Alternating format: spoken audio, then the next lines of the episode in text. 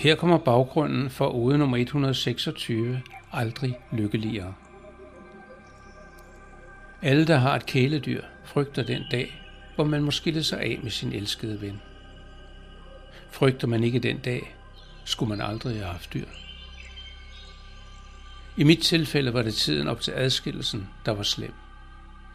Bagefter fik jeg en nådegave. Her kommer ud nummer 126. Aldrig lykkeligere.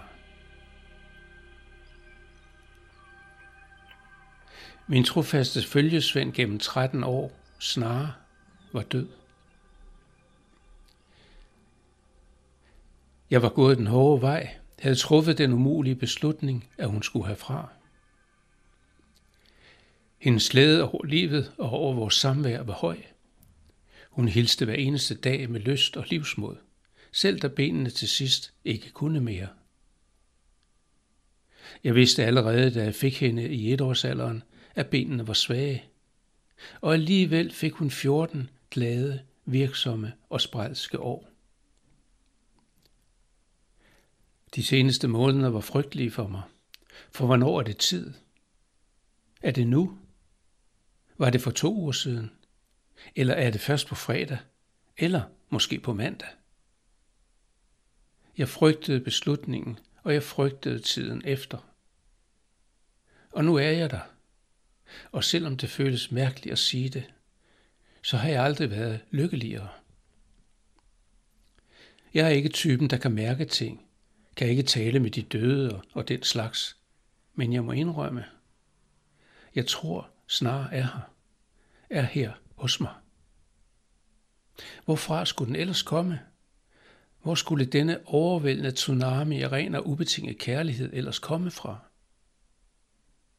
Denne klare følelse af, at alt er okay. At alt er fuldstændig, som det skal være. Det må være snarere. Hvad ellers kan det være? Denne venlige tsunami, der fylder mig med ubetinget kærlighed, er min eneste forklaring på, at den store sorte smerte, som jeg havde forventet, og som jeg frygtsomt ventede på, aldrig kom. Jo, savnet er der selvfølgelig, og jeg har grædt over hende, men mødet med mørket på bunden af et dybt hul kom aldrig. Nu mærker jeg ro, kærlighed og glæde.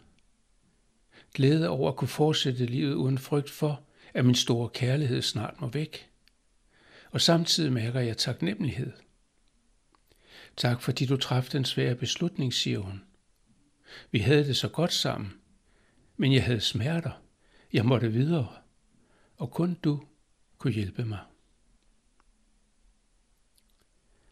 Jeg føler, at jeg har fået livet tilbage. Et liv uden frygt for at miste min kæreste ven. Jeg går lange ture nu, ser på livet med glæde og med friske øjne.